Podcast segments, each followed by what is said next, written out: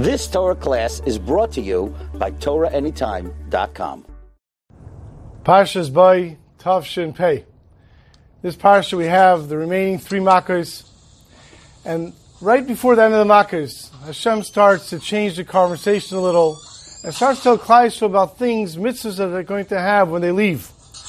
At the beginning of Perek Yud Beis, the Omer Hashem Moshe al Aaron Beretz Mitzrayim Lamar. He says the words of our very first mitzvah, Achodesh Ezel Lachem Rosh Chadashim.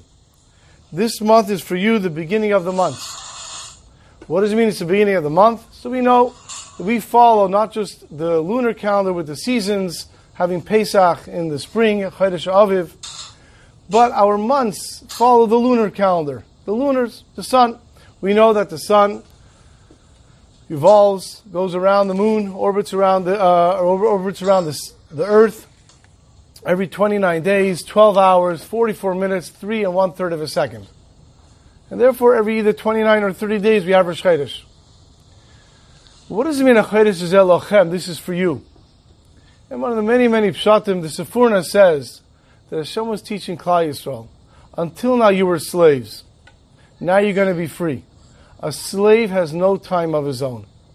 Everything you do, when you do it, it's all for your master's benefit. You have no time of your own. He tells you when to do, when to go to sleep, when to eat, and what to do, and it's all for your master's benefit. Says Hashem, now you're going to be free. This is for you. Your time is now your time. Which means how you use your time is for your benefit.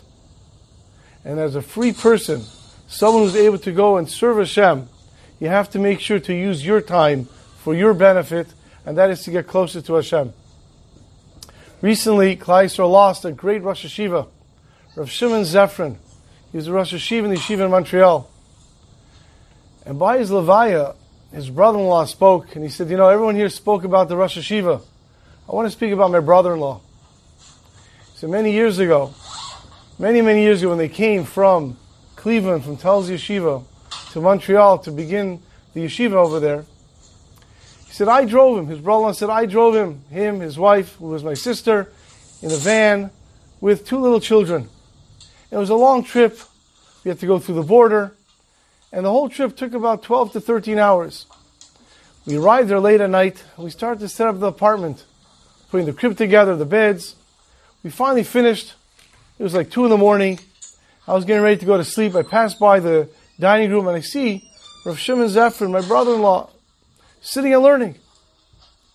So I went over to him. I said, "What are you doing?" He says, "I'm learning." I said, it's, "He it's two o'clock in the morning."